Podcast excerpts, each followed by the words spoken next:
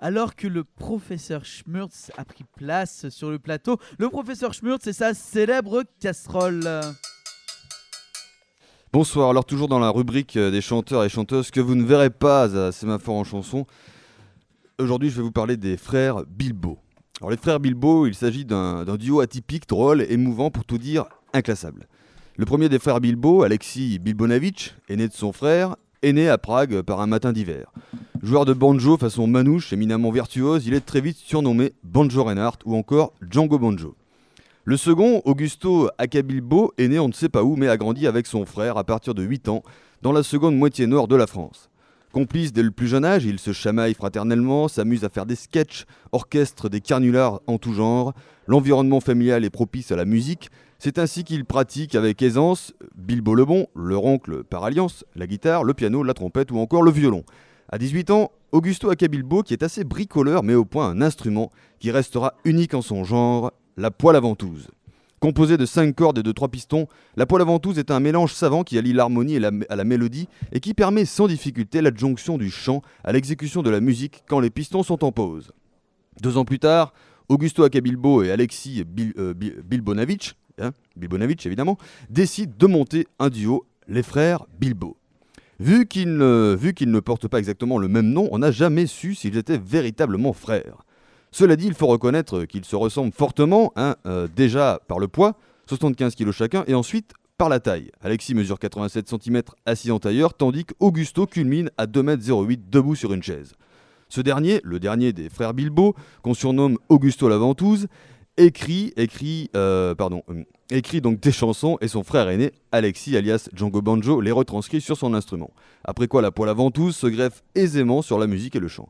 Leurs chansons, mêlées d'humour et de mélancolie, mettent en scène des personnages hors du commun.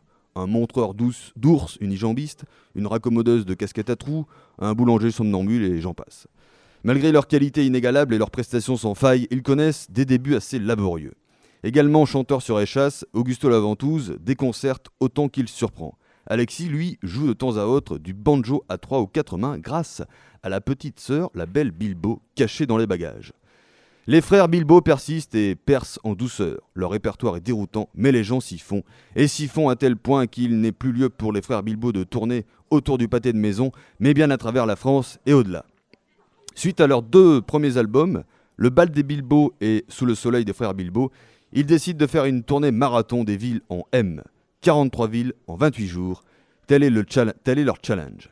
C'est ainsi qu'ils partent, euh, qu'ils passent hein, par des villes aussi diverses et variées que Montpellier, Metz, Marseille, Millau, Mâcon, Moscou, Madrid, Marrakech, Mauriac, Meur de Barrez, Montaigu, Marfond-Letton, Moru-la-Morée, Mirliflon, Molomolo, Montluçon, Mont-Solémine, Montreuil, Mapelle, Montgodet, Madeben, Machineville, Montréal, Washington, Mich-Mich, Melbac-Fraise, Morbach-la-Forêt, Montramouet-sur-Pneu, Mulhouse, Moulu-en-Grain, Maxilo-la-Face, Mathieu-la-Mireille, Montchâteau-la-Tour, Malfrat-les-Boniments, Moisy-le-Ripoux, Mantes-la-Verveine, Morne-la-Vallée, Mettrons la lit, mon bison velu, ma jambe en l'air, ménisque montant, mépris pour un autre, mais là c'est la fin.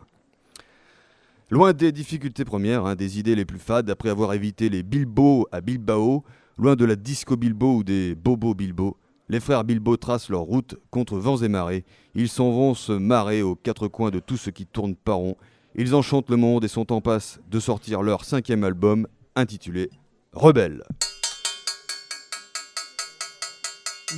merci professeur Schmurtz. Je suppose qu'on retrouvera votre plume acerbe lors du festival euh, du court métrage. Eh bien, j'espère être euh, présent. Donc, euh, monsieur professeur Schmurtz, à en février.